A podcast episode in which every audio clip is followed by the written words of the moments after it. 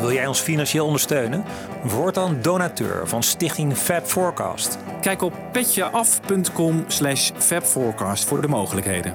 We zouden je heel erg dankbaar zijn voor je steun, zodat we Fab Forecast nog lang voor jullie kunnen blijven maken.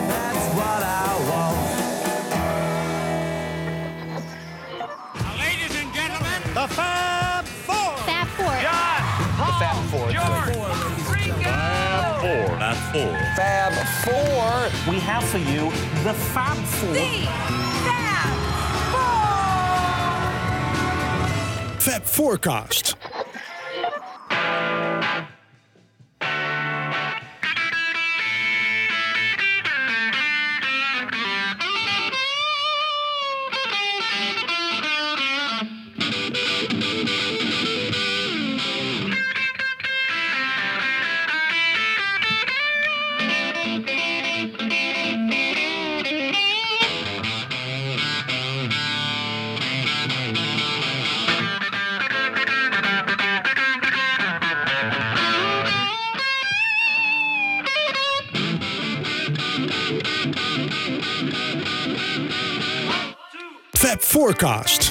Ja, Fab Forecasters. We zijn weer terug met een nieuwe show. Eh, dit keer natuurlijk weer met... Ja, Kees. en, en hij is blijven zitten.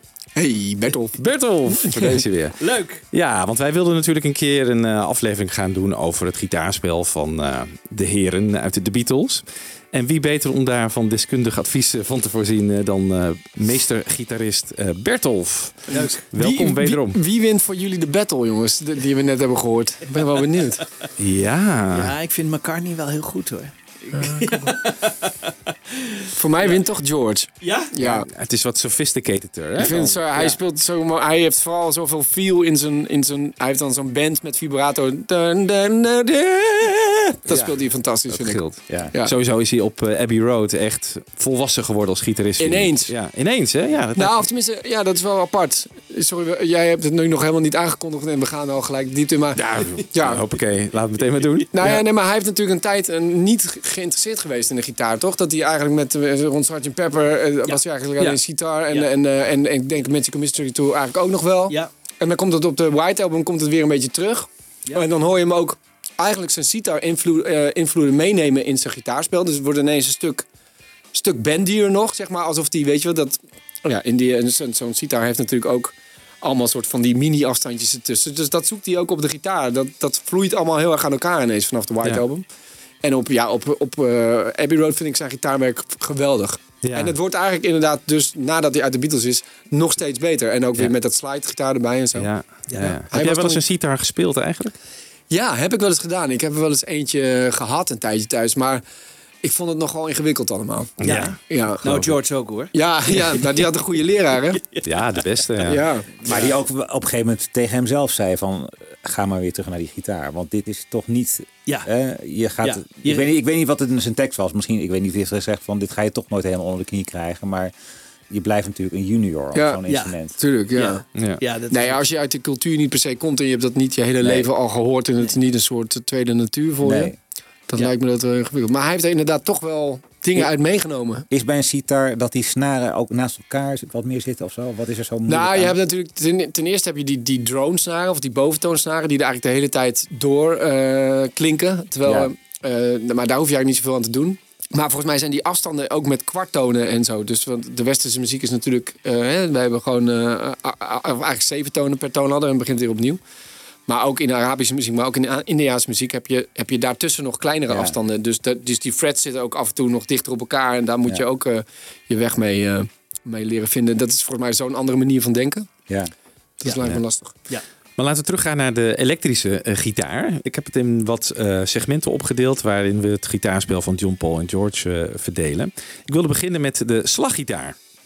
Is John even. Ehm hem zelf ook even aan het woord over hoe hij zichzelf als gitarist ziet. Well, it depends what kind of guitarist, you know. I'm okay. You know. I can't. I'm not technically very good, but I can make it fucking howl, you know, and move. I was rhythm guitarist, you know, and it's it's an important job. Uh, I can make a, a band drive, you know. See, one part of me says yes, of course I can play because I can I can make I can make a rock move, you know. But the other part of me says, well, I wish I could just do it like BB King, you know. If you put me with BB, I would feel silly. I have a definite style of playing. I always had, but I was overshadowed. Like they call about George the invisible singer. I'm the invisible guitarist, you know. Heeft hij gelijk? Ja, ik, ik kan me wel voorstellen. Ik, ik heb ook echt wel gehoord dat hij in het begin ook best wel vaak eh, zacht stond in de mix. Dat George Martin zijn, zijn spel ook wat, wat rude vond eigenlijk. Maar ehm, ik vind hem eh, als gitarist wel eigenlijk heel goed. Ook, maar dan heb ik het meer over wat later in zijn carrière. Als je het bijvoorbeeld hebt over Julia of, of eh, Ja. hoe die Because speelt. En, maar dan is het meer eh, zijn akkoorden die gewoon heel mooi zijn en inventief. En weet je wel, hij weet eigenlijk heel veel van akkoorden. En ook gekke akkoorden. Hij, hij gebruikt ook heel vaak eh, dit akkoord. Dat is een soort overmatige akkoord. Hè? Het begin, begin van Oh Darling ook. ja. Maar dat is zo'n zo'n akkoord dat, dat hoor je nu nooit meer in popmuziek. Het is eigenlijk een soort jazzakkoord. Het is een major akkoord met en dan de kwint is een halftoontje verhoogd. Augmented heet het in de. In de Oh ja. Maar dat, dat gebruikt hij ook bijvoorbeeld in. eh, I get high when I see you go by. Daar zit ook dat, Oh ja. dat akkoord. En in Real Love zit het ook. En, dus hij, hij had wel, vond ik, een uitgebreide akkoordenkennis. In Ja. die zin vind ik hem een goede gitarist. Ook Ja. qua fingerpicking, wat hij later leert, vind ik hem goed. En, en ook inderdaad ritmisch goed en strak gewoon. Ja. Drive van de band. Ja, precies. Ja, Ja, een van de dingen waarin hij altijd geroemd wordt, hè, is de, de slaggitaar in All My Loving. Ja.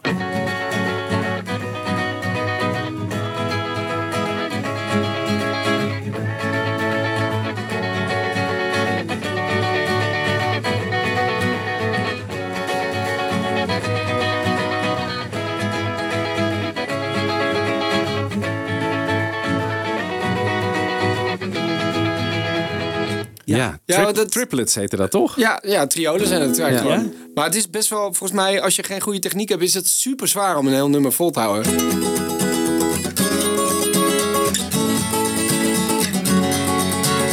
Ja, het is best, dat is echt tricky om te spelen. Ja. En, eh, en hij verzon het ook natuurlijk, die partij, toch? Dat, dat vertelt eh, Paul tegen Rick Rubin in die eh, Ja. ja. documentaire. Dat, dat op het moment dat John met die partij komt, dat het liedje pas echt eh, gaat lopen eigenlijk. ja. Hey, Ja. ik, ik zie jij hier nu met zo'n gitaarpik. Hè? Dat, dat zal dan ook nog wel uitmaken eh, hoe dik die bijvoorbeeld is. Ja, dat is zeker zo. Ik speel zelf eh, altijd bijvoorbeeld... Ik heb geen idee met wat voor plektra de Beatles speelden. Daar heb ik nog nooit iets over gelezen. Grappig Nee. genoeg. Nee. Fijn Zou nog eens eh, een leuk onderwerp voor Ja, is- ja, want hoeveel maakt het uit?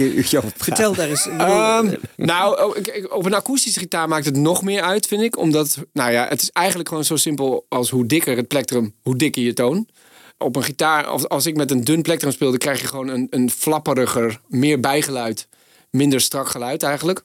Op elektrische gitaar heb je dan weer dat je als je met een dik plektrum speelt, hoor je juist met een dik plektrum weer veel bijgeluid. Omdat dat zit natuurlijk een element en dat versterkt dat. Dus hoe harder die aanslag is, hoe meer dat ook terugkomt in de sound. Dus met een, met een elektrisch is het vaak wat fijner om juist met een iets dunner plektrum te spelen. Ja, maar dat is het eigenlijk. Hoe, hoe dikker het plektrum, hoe dikker het geluid eigenlijk. dus ook dat maakt weer uit. Ja, Ja. maar zulke triplets, ja, dan kan ik me voorstellen, een heel stug plektrum lijkt me lastig. Dan dat is denk, dat, hij dit met een redelijk licht plektrum speelde. Ja, Ja. Maar dan, dan krijg je een beetje dat raspy Ja. geluid, zeg maar. maar jij bevestigt dus wel het geluid wat we vaak horen, dat dit een moeilijke partij is. Het is een moeilijke partij, ja. ja. Ja. En vooral ook omdat, omdat het eh, in triolen speel je niet zo vaak. Het is, de, de, de- weet je, als je muzikant bent, het overgrote deel wat je speelt zijn kwartnoten, achtste noten en zestiende noten, zeg maar. Maar om te denken in triolen en dat vol te houden, tiddelen, tiddelen, tiddelen, tiddelen, tiddelen, tiddelen, Ja. je hebt ook wel de neiging om eruit te raken of zo. En hij houdt dat heel go- goed strak Ja. vol. Ja. En het is gewoon heel vermoeiend voor je arm. Omdat het is gewoon best wel snel. Ja. En, dan, en een heel nummer, ik weet wel zeker dat hij, dat hij dacht zo. Even, even, even vijf minuten rust tussen de twee takes of zo. Ja. nou ja, ze, ze- speelden maar 20 minuten of zo. Het was Oh ja.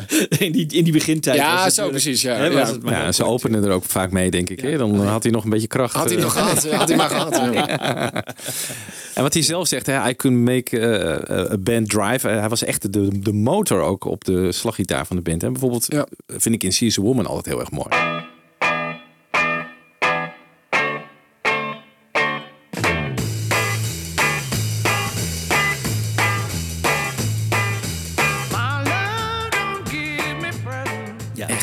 Zo rete strak. man. Ja, en agressief, eh, Ja. weet je wel. Ook, Het heeft een bepaalde attitude ook heel erg. Volgens Ja. mij is Lennon Zijn ook wel heel erg een attitude eh, de gitarist, toch? Ja. Eigenlijk een soort punk avant la lettre is het. Ja, je hoort Ja. je persoonlijkheid in deze partij, vind ik. Ja. Ja, Ja. en er zit geen, geen enkele galm of zo op. Hè? Eh, Dus de, de, de naklank of zo van de. Ja, de wel een beetje, wel een Tang, beetje. tang, Weet je, weet je. Ja, maar hij speelt het ook gewoon, denk ik, staccato. Dus hij dempt hem af. Oh, Denk ik hoor. ja? Want ik hoor wel een beetje galm. Ja? Ik weet niet precies wat. Het is denk ik. Dus hij speelt. Dus hij, Ja? hij oh doet ja. denk ik zijn hand Oh zo, oh ja. Oh zo doet hij. Ja. Ja, Ja. dus da- Ja, daardoor is het niet... Kijk, als je niet zou dempen, zou dit door worden. Ja. Ja. Ja. Ja. Maar hij, ja, hij dempt hem af. Ja, hij dempt hem ook. Oh ja. Ja, ja. Ja, leuk. Dan Paul als slaggitarist, jongens. Eh, dat heeft hij ook wel af en toe eh, gedaan in de Beatles, bijvoorbeeld op eh, Paperback Writer.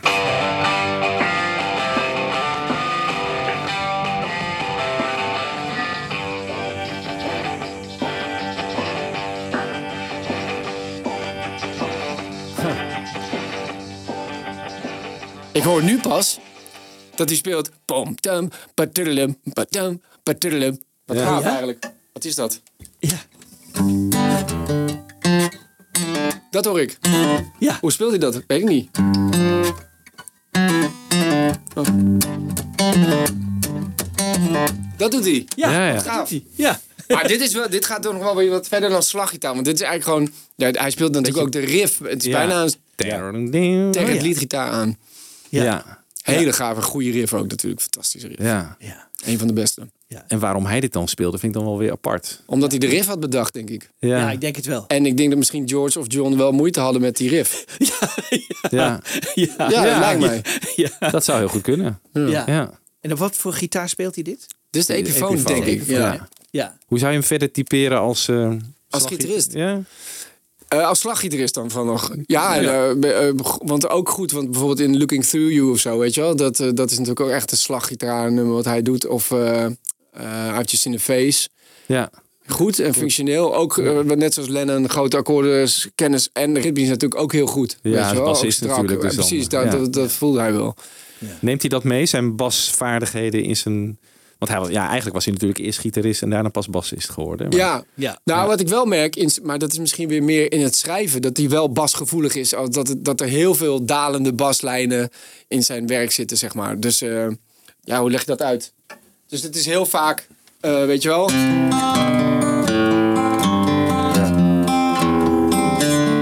Dat zit heel vaak in zijn liedjes. Dus hij denkt wel als een bassist in die zin dat hij, dat hij Ja. eigenlijk ook in baslijnen en akkoorden tegelijk denkt, Ja. denk ik. Ja. Het is maar goed dat McCartney is opgestaan als bassist op enig moment hè, in Hamburg. eh, dat hij dat. eh, Ja. Dat iemand het wilde doen. Ja, dat hij het wilde doen. Vooruit, iemand moet het doen. Laat Paul het dan maar doen. Ja. Ja, ja, ik bedoel, een fantastische bassist. Ja. Een van de meest... Zou je tegenwoordig, als je een band maakt, eh, is het nog steeds zo traditioneel? Een ritmegitarist, iemand die alleen maar voor slagwerk, zeg maar, die het slagwerk verzorgt. Een solo-gitarist. Is dat nog zo traditioneel? Ik weet het eigenlijk niet. Nou, jij zit in die bandjes. Ja, ik zit in die beetjes. Oh, ik zat, al- ik zat alweer een generatie eh, jonger te denken. Zo van, ik weet eigenlijk niet of er überhaupt Nee. nog bandjes worden opgericht. Ja. Weet je wat? Ja, weet je wat het is? Het- je hebt eigenlijk vaak altijd toch wel een goede gitarist en een wat mindere gitarist. En vaak heb je dan degene die dan wat minder gitaar speelt, die kan dan vaak weer wat beter zingen. Dus dat is dan vaak de slaggitarist en de zanger. En dan heb je vaak iemand die Ja, kan ja. goed gitaar spelen en wat minder zingen. En dat wordt dan de Ja, ja, solo-gitarist. ja. Zo ontwikkelt zich dat, toch? Ja. Ja, en de basgitarist is vaak de basgitarist. Ja, Ik bedoel, die, en dat is eh, bij vaak de dikke jongen die eh, gepest wordt en als laatste. Nee, dat was vroeger zo. Dat is nu niet. En de drummer zit met zijn min- minderwaardigheidscomplex ergens achter. Ja, precies. die, eh, ja. nou, drummers weet ik niet of die een minderwaardigheidscomplex. Dat zijn meer de bassisten. Nee, maar verteld van nee, wat minder spelen. En, Ja, eh, precies. wat- ja, ja. Be like Ringo. Goed, we gaan even door naar George. George was natuurlijk de solo-gitarist, maar die speelde af en toe ook slag. Ik heb iets gevonden. Ik vond het wel moeilijk om iets van hem te vinden. Waarin je heel duidelijk zijn slag hoort. Ik, dichtstbij kwam dit.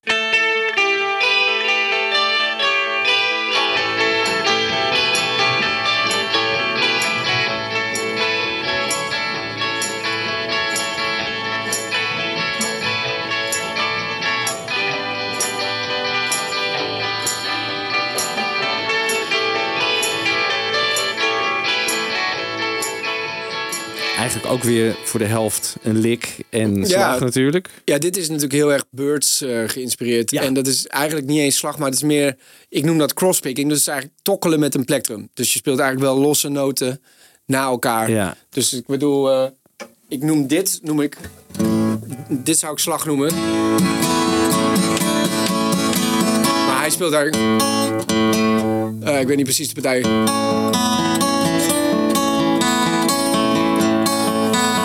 Dat is eigenlijk ongeveer wat hij doet. de Dus tokkelslag Ja. of zo. ja, tokkelslag, ja, ja. Ja. Dat Oh, is meer. Maar hij speelt natuurlijk wel slag bijvoorbeeld op eh While My Guitar Gently Weeps of eh, Piggies. Daar speelt hij wel akoestisch slag op. Ja, precies. Ja. Ja. Ja. Ja, maar dit is een 12 snaren. Het is een 12 gitaar. Ja. Wat is het grote verschil met een 6? Dat je meer snaar nou, Het is eigenlijk dat, dat tingelende hoge geluid. Dat komt eigenlijk omdat je op de G-snaar en op de D-snaar... en eh, dus de, eigenlijk de, de, de laagste vier snaren op een gitaar... die hebben allemaal een octaaf erbij. Dus die krijgen een octaaf hogere snaar erbij. Dus daarom krijg je gewoon een veel eh, groter bereik van het spectrum, eh, zeg maar.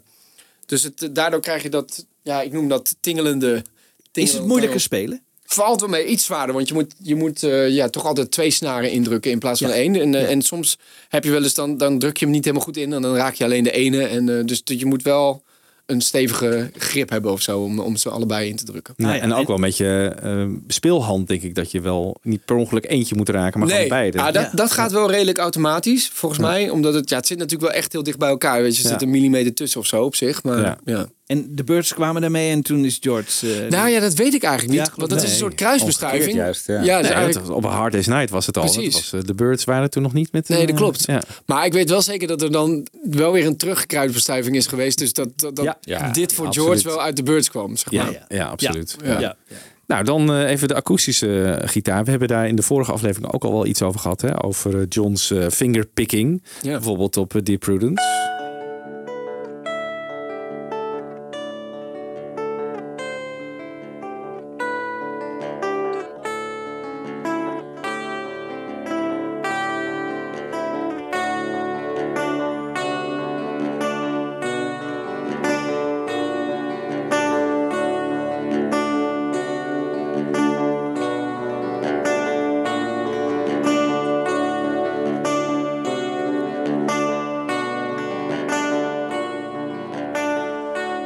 Ja. het effect altijd zo vreemd gevonden. Allemaal dankzij Donovan. Het klinkt niet, eh, het, het klinkt versterkt opgenomen in plaats van met bij een microfoon. Klopt dat? Of eh, denk Het je? is een, eh, ik denk dat het een elektrische gitaar is.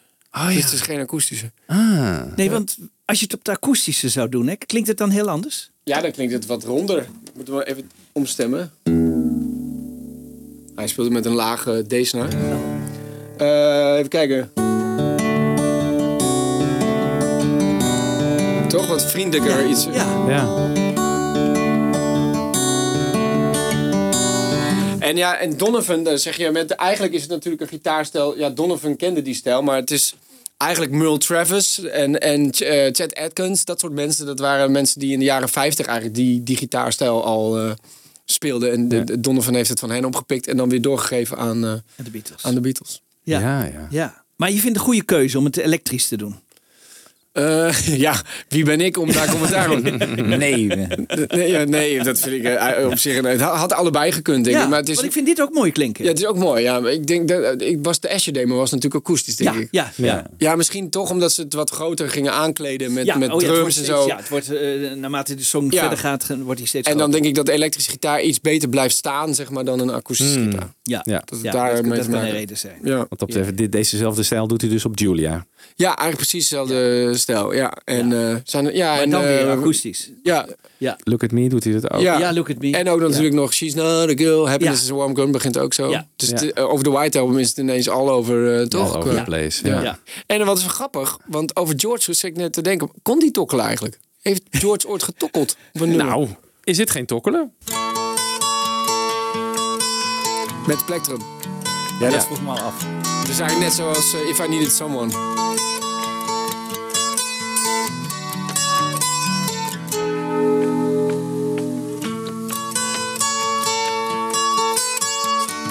Dat is een beetje slagtokkel weer. Ja, Ja. met Plectrum en dan... eh Je Los kan dus echt horen of er een plectrum eh, aan, de pas, aan te pas komt. Want bij dat fingerpicking is echt louter de vingers. Dat Ja. neem ik aan. Nou ja, dat het wordt ook heel onhandig waarschijnlijk als je hem... Je kunt het ook horen aan dat je eigenlijk bij eh fingerpicking kun je twee noten tegelijk spelen. Eh, ja, en met Plectrum kan dat ook wel, maar dan speel je, dan speel je nog rung, weet je wel. Ja. Maar met Plectrum oh, kun je echt, of zonder Plectrum kun je echt, dit al bijvoorbeeld, dat kan eigenlijk met Plectrum niet. Nee, nee. Dus dan, dan kun je eigenlijk een soort, eh, hoe noem je dat? Bijna een soort contrapunt dingen. Dus je kunt meerdere lijnen tegelijkertijd spelen Ja. met vingers. En met plektrum kan het eigenlijk niet. Maar het is wel een goede vraag. Kon George eigenlijk tokkelen? Ik, als ik er nu Ja. over nadenk, ken ik denk ik geen nummer waarin Nee. George fingerpicking speelt. Nee. Terwijl hij er toch bij was in India. Oh nee, hij kan het wel. Want Ja? hij doet Ja. het op... eh, Ja, doe eens. Hij doet Carl Perkins. Waar zit dat? Eh, Op All My Loving. Bam, bam, bam, bam. Ik, weet, ik kan het nu niet zo.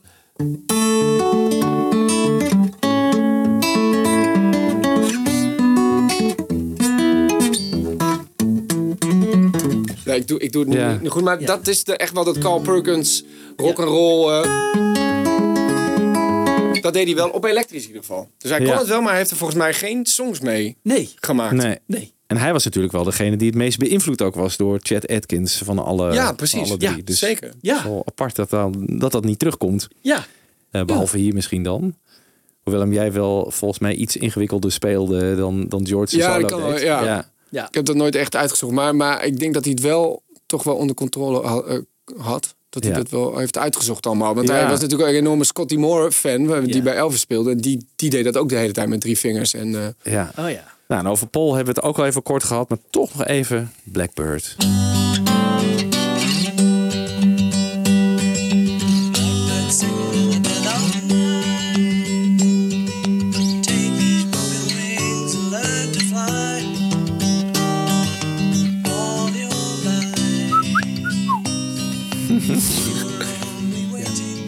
Outtake met een ander eh, vogeltje. Je hoort hier een beetje zijn vingers langs de snaren gaan. Hè? Ja. Dat is niet tegen te houden zeker. Dat, dat is, eh, nee, dat heb ik ook heel vaak met Ja, cushion. Vooral als het, als het echt eh, close miking is, zeg maar. Ja. Dus je staat er heel dicht op. Ja, dan ga je altijd bijgeluidjes horen. Je kunt het wel in de e- equalizing, zeg maar, met EQ een beetje eraf filteren. Maar dan Ja. Mis je ook weer wat een soort helder hoog in de gitaar. Ja. Dus Ja. vaak laat je het staan. Ja. Ja. Dat is in Jenny Wren ook heel erg zo. Dat glijdt ook eh, aan alle kanten. Dat is ook heel close mic eh, Ja. opgenomen. Precies. Ja. Ja. Ja. hij danst bijna over de snaar ook met dat hupje de hele tijd. En ik vind het een hele mooie... Mooi steltje van mooie gitaarspelen. Ja. Ja. Grappig wel, dus dat eh, je hoort het niet veel, maar John Mayer, eh, die heeft het ook een beetje gestolen van McCartney in zijn. eh, hij heeft een liedje Stop This Train heet dat. Ja. Ja, hij doet het iets anders, maar hoe gaat het ook weer? I don't know what else to say. I wanna see my parents go. Eh, het is zoiets. eh,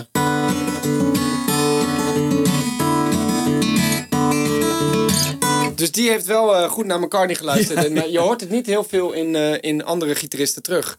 Nee. Eh, behalve bij Diederik en ik doen het ook veel voor onze eigen liedjes. En John belooft Mayer. wat. Ja, ja. Goed, dan eh, eh, de solo-gitaar. Nou, dat wordt natuurlijk het, eh, het meest interessante gedeelte, denk ik. George, die zichzelf als gitarist typeert. People call me a guitar player. And I, in a way, I'm a guitar player, but I never practice. There's years and years in my life where I never picked the guitar up except just to make a record. But I know I could be quite good, but I don't practice enough. Nou, hij heeft toch wel genoeg eh, oefening gehad, lijkt mij, in, eh, in de Beatle-tijd. En Ja. daarvoor. In Hamburg. En, Ja, Jawel, maar je hebt natuurlijk ook echt van die gitaristen die echt toonladders studeren en eh, theoretische concepten. En, en Ja. dat is zo'n gitarist. maar goed, met, met sitar heeft hij dat wel Heeft hij dat geprobeerd. wel gedaan? Ja, Ja. ja. Nou ja, inderdaad. Maar, maar in de Beatles waren ze natuurlijk ook altijd een plaat aan het maken. Dus als je zegt van ja, never practice, in principe Dat is Ja, meteen alle optredens en alle platenopnames, dat was, daar waren ze ook elke dag aan doen. Dat is ongeveer. waar. Ja. Dus dan Maar kom je al in je uren. Oefen jij nog steeds ook? Ja, neem aan van wel. In Maar periodes. periodes, Ja, ja. Ik, soms heb ik weer echt. Ik heb het nu net uh, ook voor mijn, voor mijn Nashville plaat. Wilde ik soort. Toen ging ik met hele goede muzikanten spelen. Dus wilde ik daar een soort van. Weet je wel, uh, in Ja. mee kunnen. Dus toen heb ik me helemaal uh, tyfus gestudeerd. Ja. En nu ben ik weer. Zit ik weer meer in een schrijfperiode. Dus dan, dan is de bril weer meer richting. Uh, ja, schrijven en teksten. En, ja. En, en als je met een gezin op vakantie gaat, uh, gaat de gitaar dan mee? Gaat de gitaar wel mee, ja. Ja? Dat vind ik heel leuk. Want dan, dan is het eindelijk eens. Uh, mijn vader ben ik wel jaloers op. Die, die speelt ook gitaar, maar die doet het dan. Die gaat s'avonds en dan heeft hij, neemt hij een borreltje. En dan gaat hij zo gewoon lekker om tien uur gaat hij pingelen, noemt hij dat dan, weet je wel. Dus dan mm. gewoon puur voor de ontspanning. En dat is ook wat ik op vakantie doe. Dus dat ik even denk, oké, okay, er hoeft nu geen liedje uh, uit te komen. Of geen nummer uit te zoeken. Of geen... Ik ga gewoon puur mijn plezier pingelen. En dan kom je soort tot, van, ja, tot rust ook van, van lekker spelen. Ja, ja. Waar ja. het eigenlijk allemaal mee begon. Dat, daar kom je dan weer een keer terug. Dus je kunt zo op de camping ooit een keer Bertolf tegenkomen die aan het pingelen is. Zeker, ja. ja. Dan zit ik lekker voor de tent ook met, met een biertje. En dan ga ik... Uh, ja, zeker. Dat vind ik heel leuk. nee, want ik mis het wel. Het is een soort, weet je wel, ik heb wel iets te doen. Ja. Ja, of je pakt je telefoon of je weet ik veel wat. Ja. Of je pakt een gitaar. Kun je toch Ja. beter een gitaar pakken? Ja, kun je beter gitaar pakken. Ja. Absoluut. Nou, we, we met George beginnen. Een van zijn eerste allermooiste solo's vind ik eh, Till There Was You.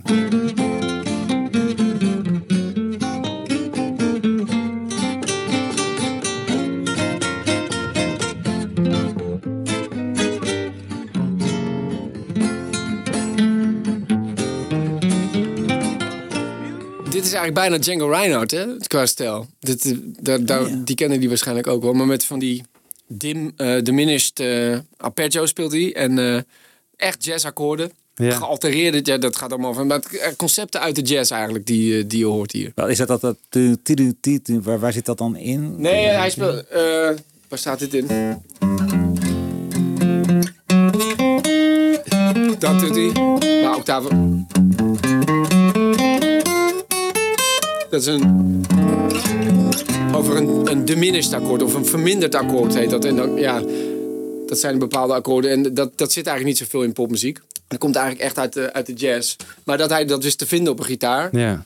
En hij speelt volgens mij ook dat akkoord wat ook in, eh, in, in Michel zit, weet je wel? Dat tweede akkoord waardoor hij eigenlijk dat... eh, dat hoor ik hem ook spelen in dit. Een mol 10 akkoord Ja. is dat. En dat- hij speelde dit later natuurlijk ook wel live. En dan met een elektrische gitaar met zo'n eh, Bixby erop. ja, ja, precies. En hier is het gewoon met een Spaanse gitaar volgens Ja, mij. En dan, ja. hoe, hoe krijg je dat te verder? Moet je dan echt zo'n gitaar dan bewegen? Ik, moet je het eigenlijk nog een keer opzetten? Weet ik eigenlijk niet hoe hij dat doet.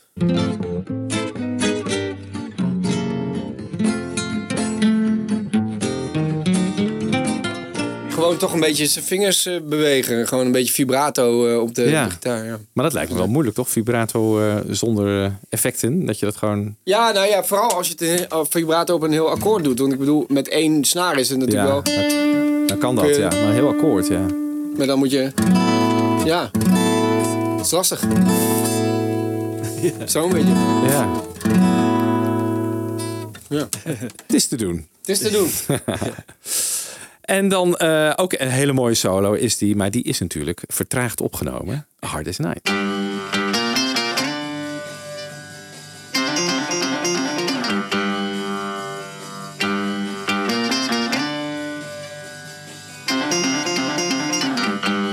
Zo, maar die kan jij vast eh, In een real Even kijken. live. Je zet me wel voor het blok, hè? maar hij speelt dan...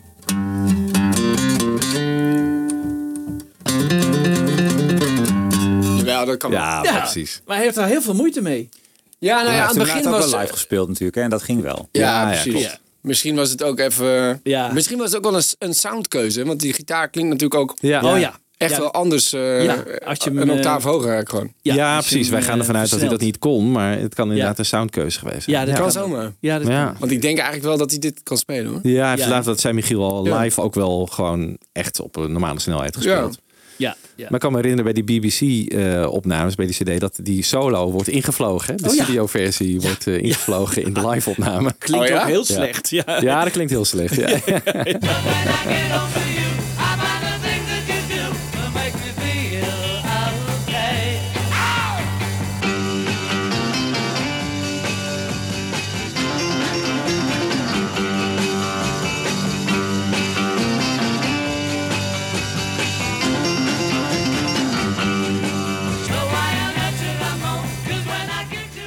did that to Yeah. prove that we weren't playing the record then, you Yeah, see, we did because that. otherwise no point in your being like here, it, is there? it?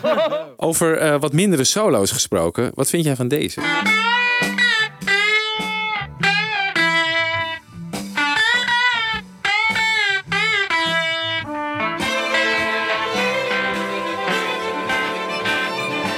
Maar hij weet het zeker niet. Hij is het gewoon echt kwijt. Want zij deden deze eh, toch live wel voor Ja. de televisie. Hij Ja. speelt deze solo echt live op dat moment.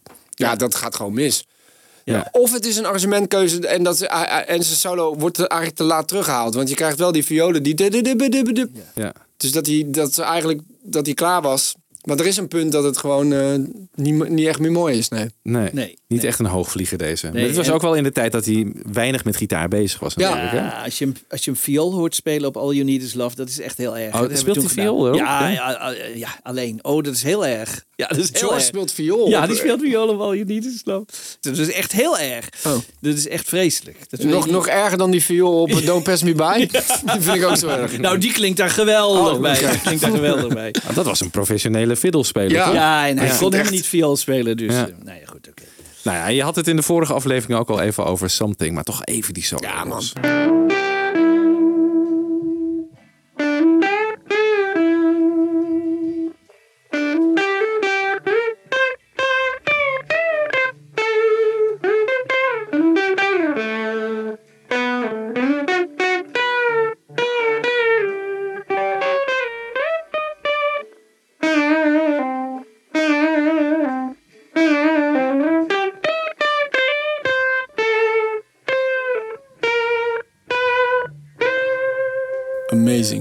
Ben nog altijd van overtuigd dat het een co-productie is tussen McCartney en Harris.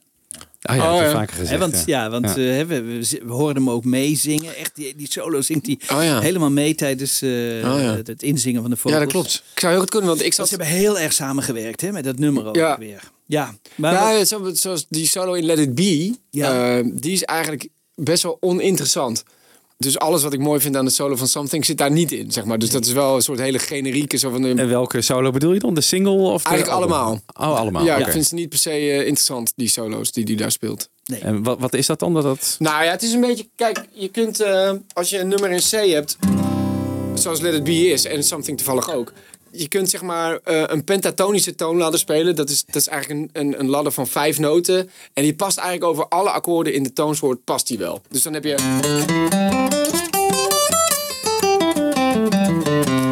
Die noten kun je eigenlijk spelen over alle... En dat is... In Let It Be is het... Ik weet niet precies wat hij doet. Is het gewoon eigenlijk daarop gebaseerd. Maar in Something heb je... ehm, eh, ik, dan speelt hij... Chromatiek, weet je wel? Dat, dat, dat zijn noten die naast elkaar liggen... die eigenlijk helemaal niet in het, in het nummer passen. Super grote sprongen. ehm, nou, dit is het zoveel ge- ge- geavanceerder dan de solos in Let It Be. Terwijl het eigenlijk ongeveer dezelfde periode is natuurlijk. Er zitten een paar maanden tussen. Ja. ja. Ik wil ook Maar- niet McCartney altijd overal alle credits voor geven. Maar het zou goed kunnen. Ja, hè? Ja. ja. Ja. ja. Maar bij Let It Be, dat is natuurlijk een heel, qua akkoord ook een heel simpel nummer. En Something is iets interessanter akkoordgewijs, denk ik. Denk je niet? Dat het daardoor... Ja, dat is ook wel een beetje waar. Maar Maar- ook over Let It Be had hij, had hij misschien nog wel iets interessants kunnen bedenken. Maar misschien ook omdat het niet zijn eigen nummer was... dat hij er ook minder moeite voor heeft genomen dan voor Something. Dat zou kunnen. Ja. ja. Het blijft speculeren allemaal natuurlijk. Goed. John als solo-gitarist. Ook even in de spotlight zetten. Dit is een hele lekkere.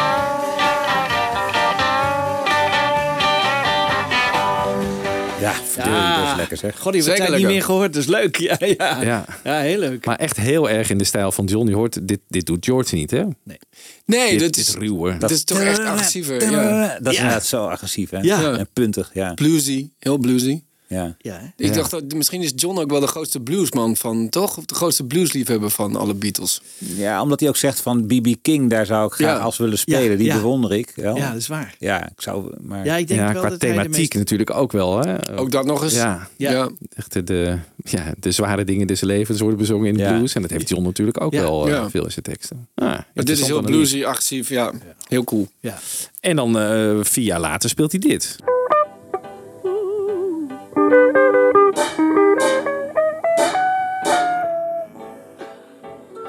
Ook alsof, alsof Dit- hij klaar eh, op was gewoon. Van oké, ik heb even een likje gespeeld. En, Maar dit was Die was ook Ja- Django Reinhardt. Ja, dat is, ja, maar het is, Ja. dit is toch een soort toeval, eh, dat vertelde McCartney. Dat hij eigenlijk gewoon niet wist wat hij deed en dat er gewoon iets heel tofs uit kwam eh, rollen, Ja. volgens mij.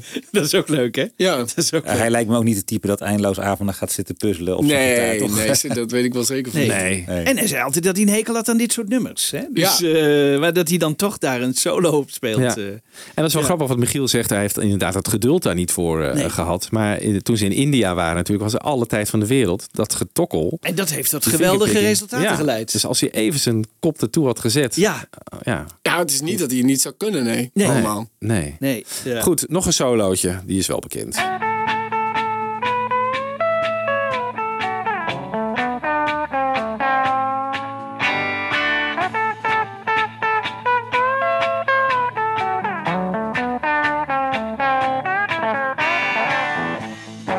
Toch ook dat bluesy weer een beetje. Heel bluesy, Ja, ja, ja. absoluut. En, eh, maar eh, eh, waarom speelt John nou ook alweer deze solo? Omdat George weg was toen ze het repeteren waren? Het is eigenlijk een hele, heel raar dat hij de solo pakt op dit nummer. Ja, ik, ik moet hem nog doen, Get Back. Eh, Oh ja. ja. eh, je- Ik weet het niet. Misschien ook wel gewoon van dat hij een likje had. Van, hey, Ja, kan ik een kunnen. keertje Ja. de solo doen? Ja, je weet Ja. het niet. Maar ik vind dat hij het eh, echt eh, met verve Ja. doet. Hartstikke goed, ja. Ja.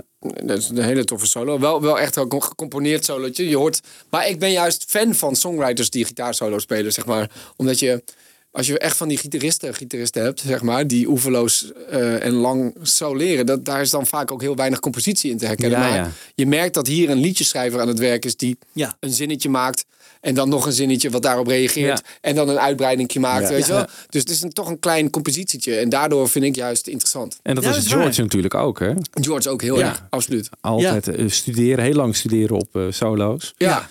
Maar daar, ik heb ja. liever dat de solo ook een soort verleng, in het verlengde ligt van een, van een liedje. eh, In plaats van dat je ineens een soort. While my niksig- guitar gently weeps. Clapton is meer een gitarist die dan wat langer... Ja. Bedoel, dat is minder Ja. Nou, dat werkt daar natuurlijk ook wel goed. Want, Ja. want Clapton heeft wel oninteressantere solo's gespeeld dan op While My Guitar Gently Weeps. Ik Ja. denk dat Ja. hij daar ook wel. Dat ze daar ook Een eens gezegd hebben. hoogtepunten ook Ja. wel, toch, denk ik, uit Ja. zijn hele oeuvre. ja. Vind ik wel, ja. Ja. Ja. Vind ik wel. ja. Maar toch eh, interessanter als de componist het eh. Ja, maar ja, goed. Clapton is natuurlijk ook best wel een goede componist zelf. Ja, dat is waar. Dus die Dat heeft dat ook wel weer. Ja. eh, ergens. Maar je hebt ook vooral echt van die gitaristen die geen composities maken of geen liedjes schrijven. Daar, daar merk je vaak aan dat het wat, vind ik het oninteressanter. Ja, ja. Goed, nou dan hebben we Paul nog als solo-gitarist. Hij heeft er ook wat over gezegd. Even kort luisteren. It's only really people who are kind of connoisseurs who know that I play guitar in the Beatles because I didn't really want to play it up because there was embarrassment really between George and I because George was actually the, like the official lead, lead guitar player in the group and then John would be the kind of second lead and so they both played lead. But when we started off, we, we all had guitars. I actually ended up sort of getting lumbered with bass because our bass player left. And um, so I didn't really want to play bass at all. And I, I did play guitar and I still do. So yeah, one or two solos I played on. Um, one or two where George maybe either couldn't get much of an idea of, of what to play or I had a very definite idea. So I'd sort of say, do you mind if I play this one? Ja, volgens mij zijn het er best nog wel wat, hè? Solo's die die speelt. Ja. Back in the USSR kwam ik laatst ook achter. Dat is ook Paul. Dat is ook Paul. Die solo. En Good Morning natuurlijk sowieso. Ja. ja. Een van de allereerste was deze.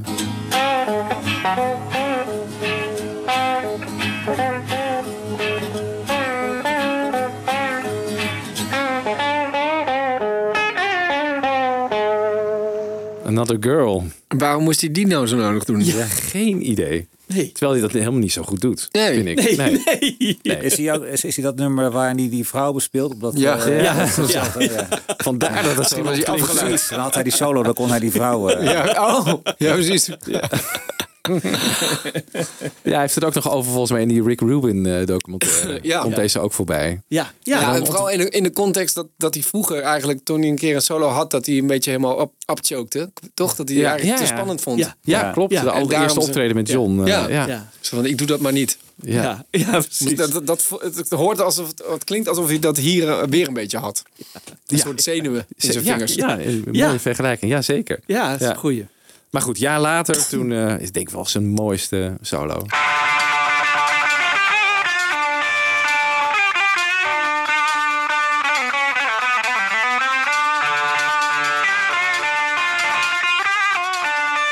Zo. Fantastisch. Het verhaal gaat dus dat George dit niet lukte. En dat hij het toen zelf heeft gedaan. Hè? Is dit een lastige? Ja, dit is een hele, hele lastige solo. Want het zit zo gek getimed allemaal en zo. Rare, om, om het precies zo te spelen is echt heel, heel Ja, hè? lastig. Ja, maar ga je ervan uit dat het wel George zijn idee was om het zo te doen? Of, ze- of speelde hij iets heel anders ik kwam denk dat? McCartney heeft gezegd van... ik weet wel een goede solo of Laat zo. maar eens proberen. En, en, en Ja. jij kunt dus, maar dat het hem dat gewoon niet lukt. Ja, en ik heb wel gehoord dat, het ook, dat hij maar een paar takes nodig had. Of dat Ja. hij dit gelijk eigenlijk Ja. bijna Ja. speelde. Ja, ja. Ja. En hij wilde hè? ook een beetje die. Indiaanse invloed eh, erin Ja, laten nou, dat hoor je natuurlijk, zeker. Ja. En ik hoor ook echt Jeff Beck.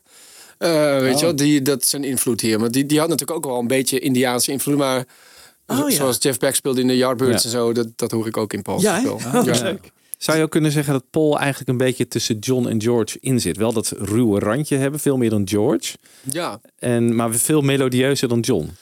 Ja, ja, inderdaad vooral wel inventiever als, eh, qua Ja. notenkeuze Ja. dan, dan John. Ja. En inderdaad iets minder verfijnd eh, qua vibrato en bands en, eh, dan George. Ja, Ja. Zoiets. Goed. Nou, toen hij net met Linda was, die, die was er ook verbaasd over. Hè, dat Paul eigenlijk ook gewoon elektrische gitaar eh, speelde. Ja. Zegt hij wat over in die eh, World Tonight eh, documentaire. When we first met, Linda and I, she she said, I didn't know you played like heavy guitar like this because I'd have an amp and an electric guitar at home.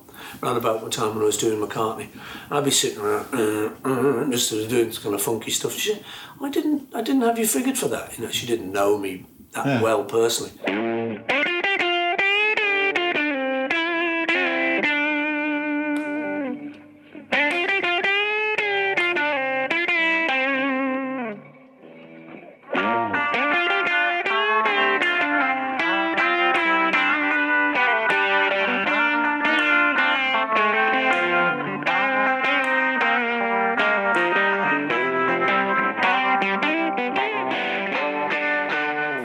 Lijkt alsof je echt aan het plukken is altijd in die solo. Ja. In plaats van dat... En misschien speelt hij het, misschien, misschien speelt hij het zelfs wel met zijn vingers. Of een aantal Ja, noten met zijn vingers. misschien Ja. aan zijn- aan het klinkt af en toe meer getrokken dan ge, ge, En ge- dit vind je wel een interessante solo? dan? Dit vind ik wel een interessant Ja. solo, ja. Vooral ook die... Die lik- dit lik die op het einde zit. Dat Ah, is eigenlijk, komt ook wel... Toen... Zoiets doet hij. Ja. Maar dus, dus, dus een, een, een, Ja. een open snaar die de hele tijd blijft eh, terugkomen. Dat vind, ik- vind ik inventief. En eh, bijna klassiek concept qua soort eh pedal note heb je, zeg maar. Wat, wat eigenlijk ook in Blackbird zit. Dat heeft Mike Baudet toch eens een keer zo mooi uitgelegd. Dat het, dat het grote geheim van Blackbird is de noot G. Luister maar, deze noot die blijft de hele tijd klinken door het hele nummer heen. Ja. G, G, G, G. G, G, G, G, G, G. En eh, dus daar was, daar was hij heel goed in McCartney, in, in pedal, pedal tones of pedal notes. Dus een noot de hele tijd laten liggen en eh, daar dan op variëren Ah. en omheen variëren. Dat, dat doet hij ook op die solo in eh, eh, Abbey Road. Doet hij ook, eh, kan nu niet, dat quoteje niet... Oh ja, uit The End bedoel ja, je? Uit, Ja. precies, uit The End. Ja. Doet hetzelfde concept. Ja. Oh, wat grappig. ja, weer wat geleerd. Ja, we leren hier Ik hoop niet dat het allemaal te, Nee, te nee, nee, zeker niet. is. Zeker niet. Leuk dat je dat met voorbeelden doet. Dat is heel leuk. En George, die eh, vind ik ook altijd wel heel erg sterk in die eh, eh, likjes die hij bedenkt. Gewoon tijdens coupletten bijvoorbeeld van nummers I Wanna Hold Your Hand, She Loves You. Even kort, I Wanna Hold Your Hand.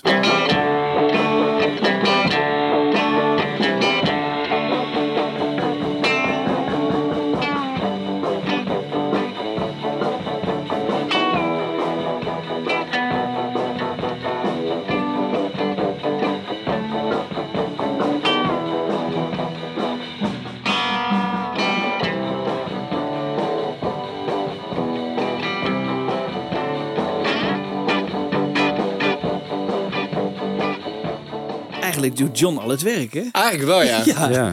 Je zou Ja. George niet heel erg missen. Ja, nou, dat, puh, Nou ja. die is Ja. wel... Ja, eh, ja, die is ja. wel Ja, ja, die wel. likjes heel erg eh, bijdragen. ja, dat is ook zo. Maar hij, doet Ja. wel, hij durft wel weinig te doen. Ja. Ja, wel het is ook een beetje alsof hij er tussendoor echt eh, hoor je af en toe een beetje die snaren eigenlijk. Zal ik dit Ja. doen? Ja. Nee, toch niet. Ja. Alsof het geïmproviseerd wordt op het moment Ja. zelf. Ja, Ja. Maar Zal dat is niet zo, denk ik. Want hij heeft het vast allemaal weer uitgedacht. Denk ik, ja, misschien een beetje half-half.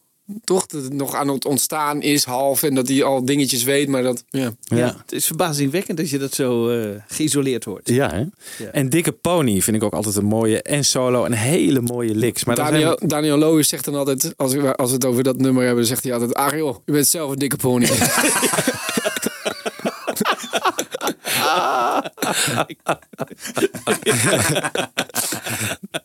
die ga ik onthouden. Ja. Leuk.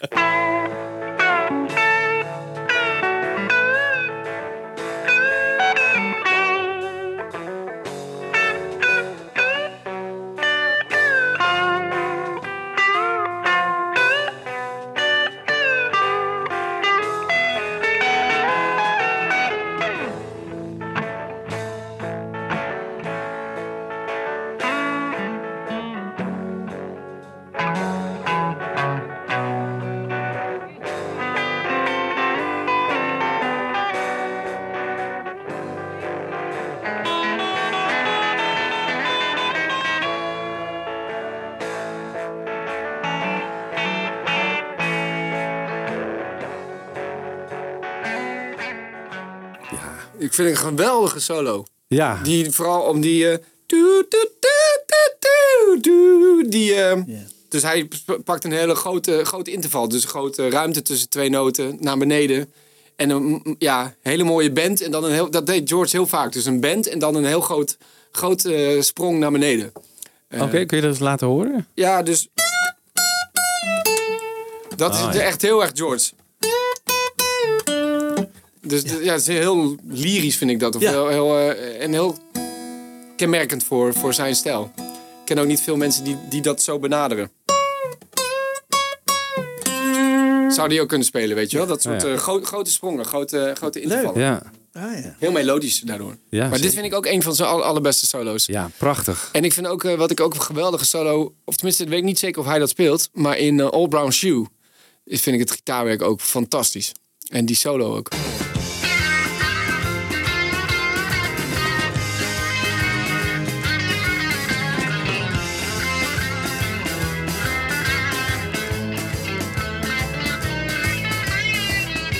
Heel virtuoos eigenlijk. Maar dat ook weer rond 69 eh, heeft hij toch een tijdje denk ik wel echt wel zitten Ja. oefenen. Ja, absoluut. Ja, ja. Ja, want Opeens kan je zeggen dat dat zijn, eh, zijn toppunt is als gitarist? Want je zei later van de, de slidegitaar vind ik eh, jammer dat hij dat... Dat, dat Ja. krijg je natuurlijk nog wel.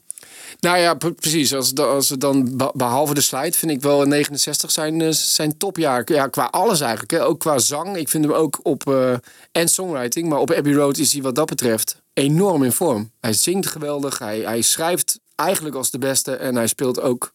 Hij is dan eigenlijk eh, ja, ook gitaristisch absoluut op zijn hoogtepunt. Ja. En, en bij, hoe heb je dat met All Things Must Pass, die soloplaat? Eh, Ja, als meer het gitaarwerk, want daar verzuipt het wat meer vaak. verzuipt het inderdaad wat meer. En zijn slide is daar net nog een beetje ook aan het eh, begin van de ontwikkeling. Dus dat, daar gaat hij weer heel veel slide spelen. Maar dat wordt dan iets later ook wel weer beter, vind ik. Op, eh, in rond 73, 74. En die, die, die platen wordt het, vind ik, hem nog beter slide spelen. En in de jaren 80 al helemaal. Ja. Dus dat heeft ook weer een tijd geduurd, vind ik, voordat dat echt eh, heel mooi eh, Ja. werd. Ik vind Ja. het verhaal zo mooi dat hij met op Belinda Carlisle meezingt. En meespeelt, weet je wel. Lieve Leidon. eh, Oh ja. Ook zo'n uh, bandje opgestuurd en eh speelt Dat hij een zou... Ja, ja, precies.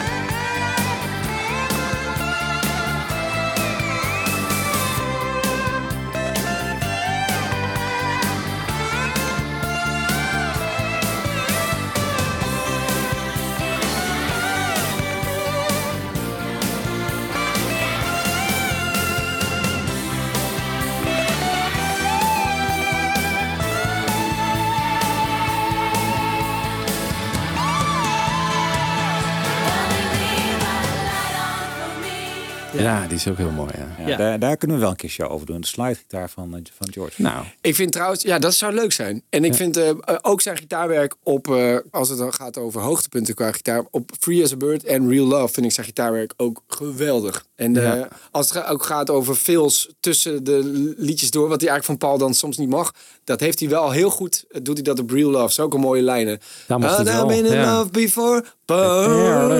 ja, ja, Dat zijn Oh, zulke ja. mooie melodische Oh, ja. vondsten. En, en eh, ja, dat vind ik heel mooi. daar mocht het opeens wel van Ja. Paul. Ja. Ja. Dat moest natuurlijk Ja, maar goede hij durfde. Paul durfde hem in die periode al niet Nee, meer tegen nee, te nee. spelen. Nee, nee, nee. Nou, we hadden het even over het slide-gitaarspel. Laten we even kort de drie eh, voorbeelden laten horen van George.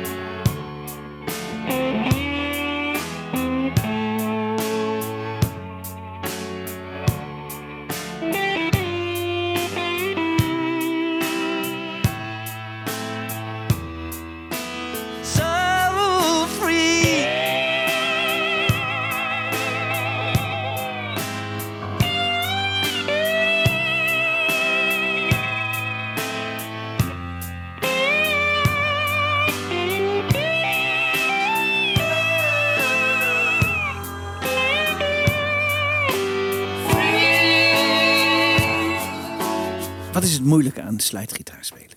intoneren. Dus een zuiver spelen, want je hebt dan de frets. Je bent boven de frets, dus de frets doen er eigenlijk niet meer toe. Je drukt er staan niet in. dus je moet zelf goed intoneren. En ja, ik vind het, zoals hij het op Free as a Bird speelt, het zo mooi. Het, praat echt, hè? Vind ik. De, Hmm. de, het is Ja. bijna een, een soort woorden die ik er die in hoor. En eh, hoe, hoe het aan elkaar glijdt. Ja, en toon maken, want je kunt, je kunt zeg maar die slide net te hard eh, aandrukken en dan loopt hij vast. Of hem, eh, ja, dus je moet hem heel lichtjes erboven houden. Ook weer niet te licht, want dan heb je geen toon. Eh, dus die balans is, is, is, eh, belangrijk. En dan eh, en vooral ook intonatie en toon maken. Hè. Dat is eigenlijk de hele- je hoort, hij maakt heel veel vibrato. Dus hij schuift de hele tijd. Je hoort hem ook in a Bird hoor je hem eigenlijk als die toon al bijna weg is, hoor je hem nog Ja, ja, zo, ja, zo ja, die, die noot proberen vast te houden om heel veel sustain te krijgen. Ja. En ja, ik vind ook, hij speelt daar op zo'n rare groene gitaar ook, hè, bij, bij die Anthology. Ja. Free- Nooit echt achtergekomen wat het nou voor gitaar is eigenlijk. Volgens mij een soort custom made voor hem waarschijnlijk. Oh ja. Maar ik vind zijn toon en hoe die het is zo vocal eigenlijk hoe die daar speelt, vind ik echt heel mooi. Heb jij het wel eens gespeeld? eh, Slide. Ja, ik speel, ik, ik speel wel eh lapsteel en eh dobro veel. Dus dat is eigenlijk ook een, een, eigenlijk een resonator gitaar die je dan op je schoot legt. Maar zo, zeg maar, heb ik wel eens gedaan, maar daar ben ik niet, niet zo goed in. Dat vind ik een hele moeilijke Met houding. fleshals. Ja, met, echt, precies, echt met een bottleneck. Ja, Bottleneck. Dat, dat, eh, dat ben ik, dat is niet mijn specialiteit. Ja. En je ziet John ook in Let It Be. eh, Ja, een lapsteel heeft hij dan ook. Lapsteel, hè? Ja. Ja. ja. Ja, dat doet hij niet zo. eh, Dat vind ik eh, niet zo'n hoogtepunt van het oeuvre, eerlijk gezegd. Nou, laten we even luisteren naar For You Blue. En daarna ook nog een solo ding van John, waar hij ook eh, volgens mij de slide bespeelt.